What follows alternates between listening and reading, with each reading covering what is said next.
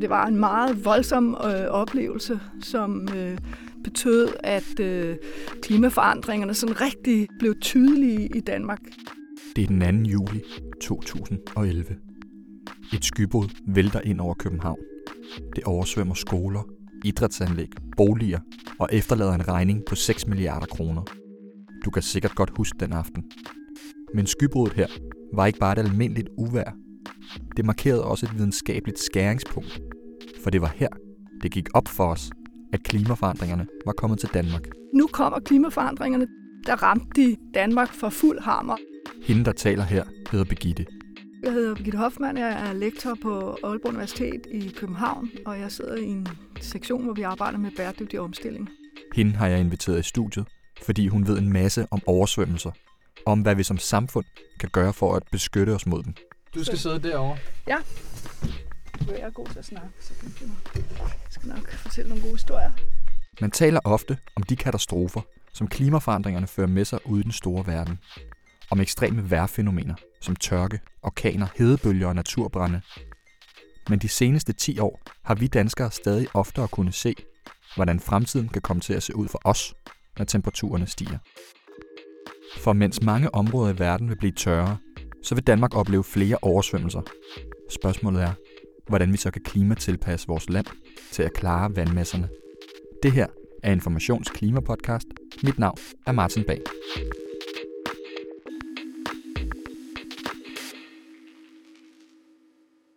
Birgitte, prøv lige at tage os tilbage til København den 2. juli 2011.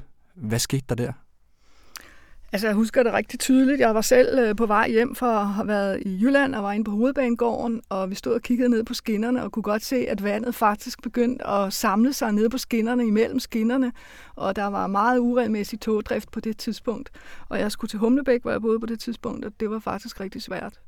Men øh, det, der skete, det var, at der var et meget stort øh, skybrud, som gik i land lidt nord for København, og så kom ind over København og endte nede ved Køge. Og der faldt så meget vand på så kort tid, at øh, hovedstaden kom virkelig under pres. De fleste oplevede jo sikkert, at øh, de, eller der var rigtig mange, der oplevede, at de fik vand i kældrene, og rigtig mange af deres ting øh, blev måske ødelagt. Øh, det kostede rigtig mange penge, og de måtte have gang i forsikringerne osv. Men der var også øh, lukkede indfaldsveje. Der var store oversvømmelser, blandt andet på Rigshospitalet, hvor at, øh, det gik i kældrene og gik ud over nødstrømmen, og der var faktisk meget tæt på, at man skulle evakuere der var også oversvømmelser i nogle andre kritiske infrastrukturer, for eksempel øh, hos politiet og øh, i Vestre Fængsel. Så det var en meget voldsom øh, oplevelse, som øh, betød, at øh, klimaforandringerne sådan rigtig, øh, hvad kan man sige, blev tydelige i Danmark øh, den aften, eller den eftermiddag aften. Det er simpelthen et stort skybrud, der vælter ind over København og det nordlige København. Hvad, hvad, da du står der, hvad, hvad, hvad tænker du så? Hvad går der gennem hovedet på dig? Altså lige i starten, så, så øh, kunne vi jo godt se, at det, det så ret øh, voldsomt ud, og traf, trafikken gik ned, og øh, det var svært at komme hjem. Men det var først, øh, synes jeg, efterhånden, som det udviklede sig, og dagene efter, at det virkelig gik op for en, hvor, hvor presset vores samfund var, hvor uforberedte vi var, faktisk var på det, og hvor tæt vi var på, øh, på at rigtig vigtige infrastrukturer gik ned. Så det, så det var et eksempel på, at nu kommer klimaforandringerne. Det er noget, der er ellers noget, vi har talt om, at de kommer, og de kommer andre. Vi kunne se dem andre steder. Der ramte de øh, Danmark for, for fuld hammer, og det blev meget, meget tydeligt, at også i Danmark, der bliver vi nødt til at forholde os til øh, klimaforandringerne, alene af den grund, at vi selv bliver sat øh, under pres.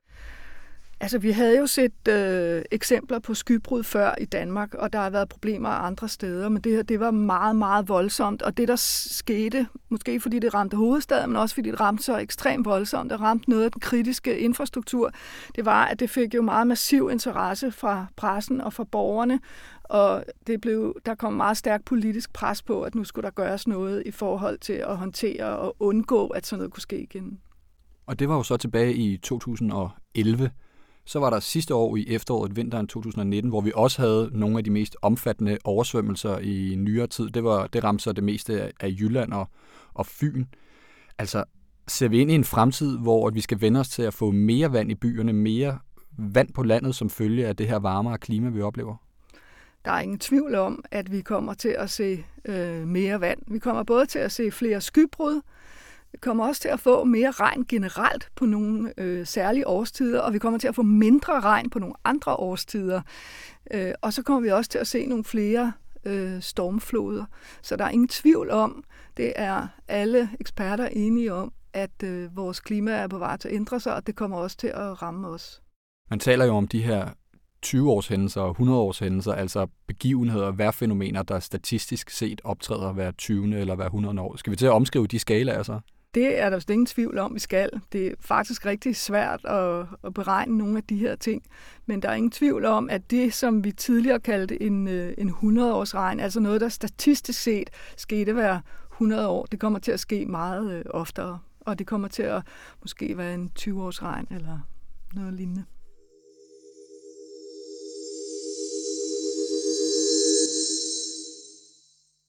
Og det er så her, at du og dine kolleger kommer ind i øh, billedet, for I arbejder jo så med at klimatilpasse vores øh, samfund og vores land og omstille det til at kunne håndtere større mængder øh, vand. Kan du ikke lige prøve at fortælle, hvordan arbejder I egentlig med at klimatilpasse Danmark til at kunne håndtere oversvømmelser? Altså, det er jo meget vigtigt at være opmærksom på, at der er forskellige typer af oversvømmelser. Det bliver man nødt til at forholde sig til, når man skal gøre noget ved det.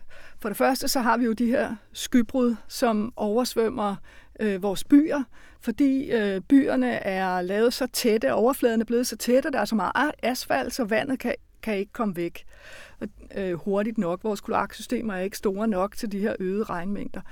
Så det betyder, at vi får øh, nogle oversvømmelser i vores byområder. Så har vi også øh, oversvømmelser i det åbne land, øh, som dels går ud over landbrugsjord, men som også betyder, at øh, vand samler sig i øh, åer, og som går over deres bredder, og det presser både landbrugsjord flere steder, og især også øh, nogle af de byer, der ligger op til nogle af vores øh, åsystemer. Og endelig så har vi jo også øh, Øh, de oversvømmelser, der kommer, fordi vi får øgede stormfloder, altså fordi vandstanden stiger, og vi får øgede storme, så vores kyster også kommer under pres. Og det er forskellige ting, øh, som man skal gøre, når man skal håndtere de her forskellige regnhændelser og klimatilpasse Danmark.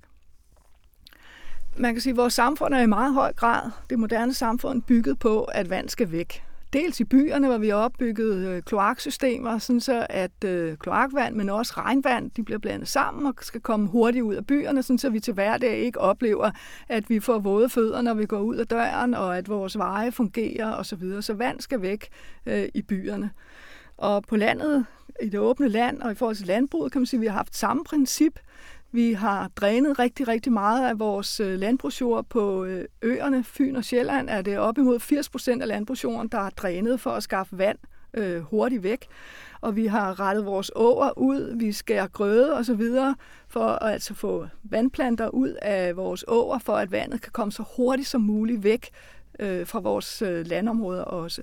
Og det princip kommer vi nok til at gøre op med. Vi kommer til at arbejde med at give plads til vandet i stedet for. Så det vil sige, at hvor vi nu har indrettet vores land efter, at vandet hurtigt skal kunne løbe igennem byerne i kloakkerne, og vandet hurtigt skal kunne løbe øh, væk fra markerne og ned i ådalen osv., så, videre, så skal vi sørge for at skabe områder, hvor vi kan opmagasinere vandet. Er det sådan, det skal forstå? Det kan man sige, vi skal give plads til vandet. Øh, og det er lidt forskellige principper, man skal bruge, men det er sådan en grundtænkning, at øh, hvordan kan vi indrette vores samfund, så vi kan prøve at prioritere, hvor vi gerne have vandet til at være. Kan du prøve at give et eksempel på, hvor man har tilpasset et by eller et landområde til at kunne håndtere større mængder vand? Ja, altså den her princip med at give plads til vandet har vi faktisk udnyttet rigtig godt. Der er nogle nye øh, måder at arbejde med vand på, som er kommet frem i løbet af de sidste 10 år, øh, som er, er, er meget, meget spændende man, er, man taler om natur, naturbaserede løsninger til det her, og det handler om det der med at give plads til vandet, men det handler også især om at skabe nogle grønne strukturer, som kan bruge vandet. Det vand, der falder i vores byer. Altså, i dag er vores byer jo øh, meget grå, kan man sige, med mange øh, øh, asfalterede områder, mange uigennemtrængelige flader, og hvis vi implementerer mere natur i byerne, så giver vi også bedre mulighed for at bruge og opmagasinere vandet. Der er nogle rigtig gode eksempler på, øh, i Danmark faktisk, hvordan at klimatilpasning også kan skabe øh, nogle nye bykvaliteter. øh, i, så vi får mere for pengene. Det er jo sådan, at øh, traditionelt har vi brugt øh, mange penge på at kloakere Danmark. Det er rigtig dyrt at lave underjordiske øh, kloakker og bassiner. Men med den her nye naturbaserede tilgang, så laver vi nogle løsninger på overfladen. Og det viser sig, at de ofte både er billigere, øh, men også skaber nogle andre øh, kvaliteter, altså de har multifunktioner. Og et rigtig godt eksempel er for eksempel Låsby Søpark i Skanderborg Kommune, hvor øh, man har lavet et stort overjordisk regnvandsbassin, som ikke er sådan et traditionelt betonbassin, men en stor, meget fin øh, søpark, hvor der, når det regner meget, så står der meget vand i det, og når det ikke regner så meget, så står der ikke så meget vand. Og det regnvand fra meget store øh, områder omkring øh, øh, Låsby Søpark bliver ledt til den her øh, sø. Så i stedet for at komme i kloakkerne, så er det altså kun kloakvand, det vil sige vores spildevand, der er tilbage i kloakkerne, mens regnvandet bliver ledt af nogle render øh, langs vejene ned til den her Låsby Søpark. Og øh, man kan sige, de penge, som man ellers ville have brugt på kloakker, de går altså til at lave den her søpark, og også til at lave den som et meget fint rekreativt anlæg øh, midt i byen. Og kommunen har været med til at, øh, at medfinansiere det her, sådan så der er kommet flere rekreative funktioner, nogle sportsfaciliteter, hvor du kan lave øh, sport i din hverdag, gå forbi med dine børn og lege på de her anlæg. Øh, og du kan også bare sidde på en bænk og kigge på de andre, der gør det. Øh, og du kan mødes med dine venner og, og lave noget cool sport ned omkring det her anlæg. Så man kan sige, at det her det er blevet et sted i byen, som har en helt anden kvalitet end traditionelle regnvandsanlæg normalt har. Så det er sådan en multifunktionel øh, måde at arbejde på, som er virkelig interessant, og som betyder, at vi kan bruge vores penge rigtig godt, når vi skal klimatilpasse. Så vi er begyndt rundt omkring i Danmark at arbejde på den her måde, hvor vi håndterer regnvandet på overfladen, og hvor vi bruger regnvandet og de investeringer, vi skal putte i at håndtere regnvand, som nogle ressourcer, der kan skabe øh, noget mm. nogle forskellige typer kvalitet. Men de store øh, hændelser, som du fortalte om, som ramte Jylland øh, sidste år, øh, og jo også her for nylig har vi også haft nogle meget store regnhændelser i Danmark. Det er jo øh, nogle, en klimatilpasning, som skal klares på den lange bane. Mm. Det klares jo ikke ved, at vi har nogle anlæg øh, rundt omkring. De, de er selvfølgelig en, en brik, der skal laves, men vi har brug for at lave en egentlig omlægning af den måde, vi håndterer regnvand i Danmark på, til at integrere nogle af de her overfladebaserede løsninger. De helt store hændelser, der skal jo nogle store løsninger til at klare dem. Men man kan sige, at nogle af de her anlæg har vist vejen, har vist, at det er en mulig måde at arbejde på, og det er meget lovende.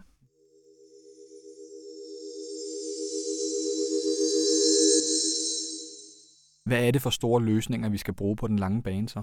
På den helt lange bane, der bliver vi jo nødt til at arbejde med nogle store strukturer, der kan håndtere øh, vandet. Og vi bliver også nødt til at gå op med øh, nogle af de måder, vi hidtil har bygget by og landbrug på. Vi kommer til at tage en del af vores landbrugsland ud af produktion på den måde, vi bruger det i dag, for vi er nødt til at øh, give plads til vandet øh, i det åbne land. Men det rummer også nogle meget store muligheder. Landbruget i dag er jo også øh, under pres for at prøve at omstille sig og øh, hvis vi arbejder sammen om det her, så øh, kan vi øh, få nogle spændende naturformer ud af det, som kan skabe nye typer af indtjening i det åbne land, og også for landmændene. Vi kan jo øh, betale fra byernes side til, at noget af landmændenes jord går til at øh, håndtere vand. Vi kan få nogle nye naturtyper, som kan skabe nye former for turisme, også nye former for... Øh, for dyrkning, altså, og vi kan udvikle en masse nye erhverv omkring øh, den oversvømmede natur. Mm. Og det synes jeg er meget vigtigt at have fokus på, at det her handler ikke om, at øh, nu kan landmændene ikke øh, tjene ind øh, som tidligere. Vi skal bare udvikle nogle nye måder at, øh, at skabe indtjeninger og erhverv omkring øh, den her nye type af natur. Det er en meget vigtig pointe. Hvad skal der så til, hvis vi skal klimatilpasse Danmark? Altså, hvad er det, der er brug for lige nu, hvis vi skal sætte ind? Vandet kommer jo, som du sagde indledningsvis, oftere og oftere nu. Så, så hvad har vi brug for? Altså, vi er faktisk midt i en omstilling, og Danmark har nået rigtig langt øh, for 10 år siden, der tog øh, danske professionelle altså fra kommuner og forsyninger og, og, og store rådgivere, de tog til udlandet for at se, hvordan man håndterede vand på den her nye måde på overfladen. Men i dag er det sådan, at vi har lavet så mange anlæg i Danmark, at folk er begyndt at komme til Danmark for at se, hvordan er det, vi gør, og der er nogle rigtig spændende løsninger. Men det, vi står overfor, det er altså en opskalering øh, og en øh, mainstreaming, kan man sige, af den her måde at arbejde på. Og det, det, det er en stor udfordring, fordi vi igennem 150 år eller mere faktisk har arbejdet med at håndtere vand på en øh, gennem underjordiske kloakker og i nogle meget store systemer. Vi har opbygget nogle organisationer og nogle modeller og nogle værktøjer og nogle øh, professioner omkring den måde at håndtere vand på. Så nu skal gøre det ret meget anderledes, så er det faktisk en stor omstilling. Det, der er virkelig interessant, det er, at vi har faktisk en branche, som er meget optaget af det her, og som øh, arbejder meget øh, systematisk og intenst med at, at prøve at arbejde på den her øh, nye måde med at give plads til vandet på overfladen. Det, der er et af problemerne, det er, at øh, den måde, man regulerer øh, vandsektoren på i dag, svarer faktisk ikke til eller bakker ikke op om at arbejde på den måde. Vi har en, øh, nogle politikere, som meget gerne vil effektivisere vores vandsektor på den ene side, og på den anden side, så vil de faktisk også gerne have, at vi skal arbejde innovativt øh, og skabe grøn vækst i Danmark. Og de to ting, de står faktisk øh, som en modsætning til hinanden. Fordi hvis man øh, regulerer vandsektoren så hårdt, som man gør i øjeblikket, hvor man lige nu er ved at forhandle en ny øh, øh, vandsektorlov, hvor man blandt andet vil lægge nye effektivitets- og besparelseskrav ned over sektoren, så er det altså meget svært samtidig at give plads til innovation og det at eksperimentere og det at arbejde øh, tværsektorielt øh, med den her måde at håndtere vand på. Mm. Så mit råd til politikerne vil være at øh, give noget plads til, at man i branchen kan arbejde øh, kreativt med at løse øh, vores øh, klimaproblemer med øh, at tilpasse Danmark og, og giver lidt mere rum til det. Det kræver innovation, og det kræver øh, mulighed for at øh, eksperimentere. Og den måde, som man i øjeblikket presser sektoren på, gør det meget vanskeligt. Birgitte, nu havde vi skybruddet i 2011 i København. Vi havde en stormflod, Bodil, i 2013. Vi har haft mange oversvømmelser siden da. Vi havde massive oversvømmelser sidste år, og som du nævnte, så har vi også for nylig haft oversvømmelser på grund af store mængder nedbør her. Altså, hvor meget vand kan vi som land klare? Kan vi, kan vi tilpasse, klimatilpasse hele Danmark simpelthen? Det bliver vi jo nødt til. Selvfølgelig skal vi klimatilpasse Danmark, men øhm, vi kommer til at give plads til vandet på en række områder. Og vi kommer også, vi skal selvfølgelig ikke øh, øh, stopper at have kloakker og håndtere på traditionel måde. Vi skal integrere de her nye måder i, i den måde, vi har arbejdet på øh, hidtil. Men øh, vi kommer også til at indse, at vi kan ikke øh, beskytte os på, på samme måde, beskytte alt det, vi har bygget øh, indtil nu. Vi har bygget, vi har udvidet vores byer, vi har i 60'erne og 70'erne drænet rigtig mange områder og udviklet vores byer, også steder, hvor det var uhensigtsmæssigt, hvor vi godt vidste, at øh, her var der lavbundsjord for eksempel, og vi har drænet os ud af det. Og vi, på samme måde, som, så har vi jo også drænet landbrugsjorden rigtig hårdt. Så vi kommer til at opgive noget af landbrugsjorden og lade det overgå til natur, og vi kommer formodentlig også til at opgive nogle af vores øh, sommerhusområder ved kysterne og lade dem øh, gå tilbage til havet og blive oversvømmet en gang imellem. Og vi har også allerede eksempler på, at vi har måttet øh, rive hus ned, og, øh, fordi at der var så gentagende oversvømmelser.